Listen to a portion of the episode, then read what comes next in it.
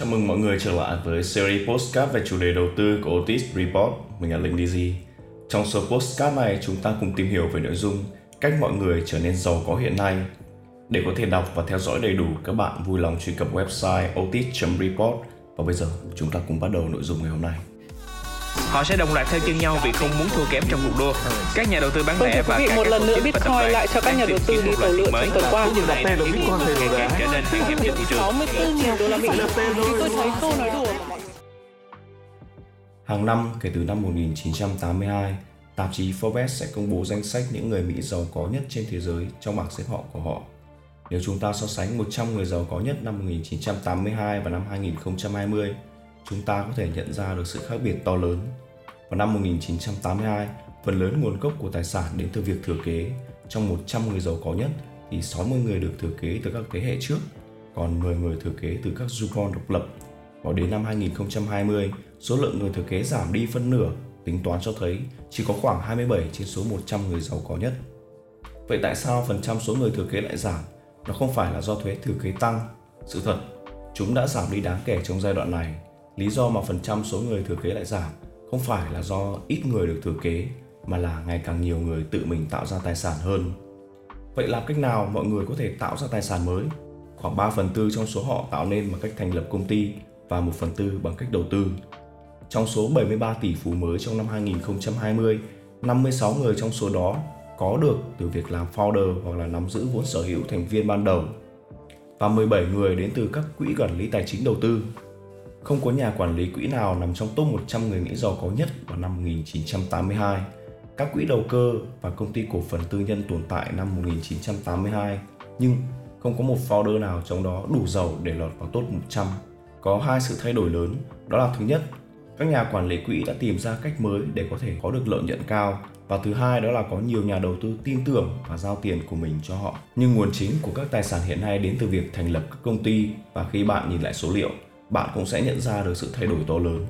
Mọi người trở nên giàu có hơn từ việc thành lập các công ty hiện nay hơn là họ làm được trong năm 1982 bởi vì các công ty làm những việc khác nhau. Có thể nói rằng nó hơi sai lầm khi coi công nghệ là một phạm trù.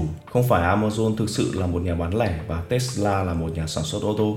Đúng và sai. Có thể trong 50 năm nữa, khi những gì chúng ta gọi là công nghệ được coi là đương nhiên, sẽ không đúng khi xếp hai doanh nghiệp này vào cùng một loại. Nhưng ít nhất tại thời điểm hiện tại, chắc chắn có điểm chung nào đó giúp phân biệt họ. Các nhà bán lẻ tạo nên nền tảng điện toán đám mây. Hãng sản xuất xe nào lại được điều hành bởi người mà cũng sở hữu một công ty tên lửa? Những công ty công nghệ nằm ngoài top 100 cũng đến từ một nhóm khác biệt rõ ràng theo nghĩa rằng họ đều là những công ty mà các nhà đầu tư mạo hiểm sẵn sàng đầu tư vào, còn những công ty khác thì không. Và lý do để giải thích cho điều đó là chủ yếu là những công ty đạt được thắng lợi bởi sở hữu những công nghệ tốt hơn, hơn là việc sở hữu một CEO có động lực và giỏi đàm phán. Ở mức độ nào đó, sự nổi lên của các công ty công nghệ đại diện cho sự thay đổi về chất lượng những ông trùm ngành bất động sản và dầu mỏ trong danh sách Forbes 400 năm 1982 không đạt được những thắng lợi bằng cách tạo ra những công nghệ tốt hơn. Họ giành chiến thắng nhờ vào động lực và giỏi đàm phán. Và thực sự, cách làm giàu đó đã cũ và có trước cách mạng công nghiệp. Các nhà môi giới trở nên giàu có trong ngành dịch vụ của các gia tộc hoàng gia châu Âu vào thế kỷ 16 và 17 như một quy luật có động lực rất lớn và đàm phán tốt. Những người mà không nhìn sâu hơn hệ số Gini nhìn lại thế giới năm 1982 như những ngày xưa tươi đẹp vì những người mà trở nên giàu có sau này đã không trở nên giàu có bằng. Nhưng nếu bạn đi sâu vào nguyên nhân họ trở nên giàu có, những ngày xưa cũ chưa hẳn đã thực sự tốt đẹp.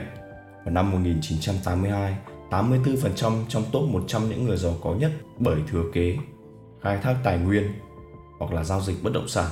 Vậy điều đó có thực sự tốt hơn cho một thế giới nơi mà những người giàu nhất kiếm tiền bằng cách tạo ra các công ty công nghệ? Tại sao mọi người tạo ra nhiều công ty mới hơn là họ đã từng? Và tại sao họ trở nên giàu có từ đó? Câu trả lời cho câu hỏi đầu tiên thật kỳ lạ là nó bị hỏi sai. Chúng ta không nên hỏi tại sao mọi người thành lập nhiều công ty mà là tại sao mọi người lại thành lập công ty lần nữa? Vào năm 1892 tờ New York Times đã liệt kê danh sách của tất cả những triệu phú ở Mỹ.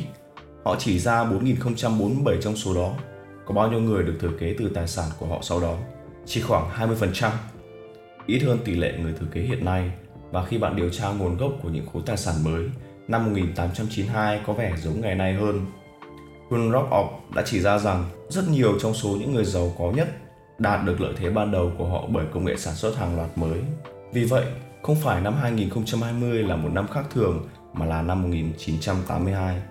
Câu hỏi thực sự là tại sao một vài người trở nên giàu có từ việc thành lập các công ty vào năm 1982 đã được liệt kê một làn sóng sát nhập đang quét qua nền kinh tế Mỹ. Vào cuối thế kỷ 19, đầu thế kỷ 20, những nhà kinh tế như John Morgan đã sát nhập hàng ngàn những công ty nhỏ hơn thành vài trăm gã khổng lồ với quy mô kinh tế dẫn đầu. Với việc kết thúc chiến tranh thế giới thứ hai, Michael Lynn viết rằng các lĩnh vực chính của nền kinh tế hoặc các tổ chức dưới dạng các ten hoặc là một băng đảng được chính phủ chống lưng hoặc là bị chi phối bởi một số tập đoàn độc tài. Vào năm 1960, hầu hết những người bắt đầu khởi nghiệp ngày nay sẽ đến làm việc cho một trong số họ. Bạn có thể trở nên giàu có bằng việc thành lập công ty của chính mình vào năm 1990 và 2020, nhưng vào năm 1960, đó không phải là một sự lựa chọn khả thi. Bạn không thể phá vỡ thế độc quyền tại thị trường vì vậy, lộ trình uy tín vào năm 1960 không phải là việc thành lập công ty của chính mình mà là làm việc theo cách của bạn để thăng tiến ở các công ty đang tồn tại, làm cho mọi người trở thành nhân viên của công ty, giảm sự bất bình đẳng kinh tế. Nhưng nếu mô hình của bạn giống như vậy vào khoảng giữa thế kỷ 20, bạn đã sai lầm. Nền kinh tế của John Morgan hóa ra chỉ là một giai đoạn, bắt đầu từ những năm 1970 và đã tan rã. Vậy tại sao nó lại tan rã? Một phần là do nó đã cũ, những công ty lớn được cho là kiểu mẫu về mô hình và quy mô vào những năm 1930 đến năm 1970 đã trùng xuống và phình to. Vào năm 1970, cấu trúc cứng nhắc của nền kinh tế đầy những tổ ấm mà các nhóm khác nhau đã xây dựng để cách ly mình khỏi khu vực thị trường.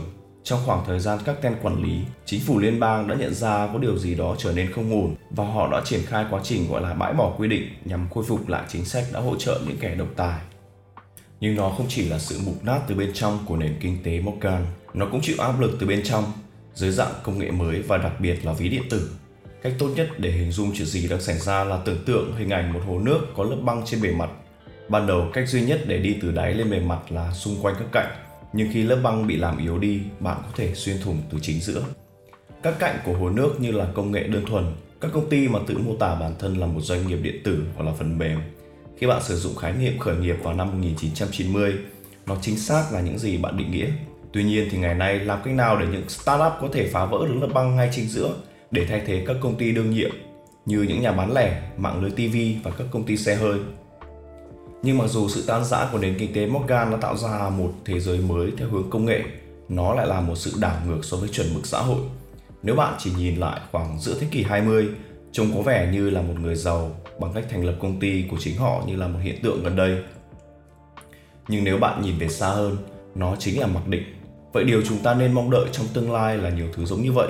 Đúng vậy, chúng ta nên mong đợi cả số lượng và khối lượng tài sản của các founder được tăng trưởng bởi vì qua mỗi thập kỷ việc khởi nghiệp lại trở nên dễ dàng hơn một phần của lý do khiến chúng ta dễ dàng hơn trong việc khởi nghiệp đó chính là xã hội xã hội đang quen dần với khái niệm này nếu bạn bắt đầu từ bây giờ cha mẹ bạn sẽ không cảm thấy ngỡ ngàng trước cái cách mà họ có thể cảm nhận. Nhưng lý do chính cho việc khởi nghiệp dễ dàng hơn hiện nay đó là chi phí thấp hơn. Công nghệ đã khiến chi phí sản xuất và chi phí thu hút khách hàng được giảm xuống. Việc giảm chi phí khởi nghiệp đã thay đổi sự cân bằng về quyền lực giữa các founder và các nhà đầu tư.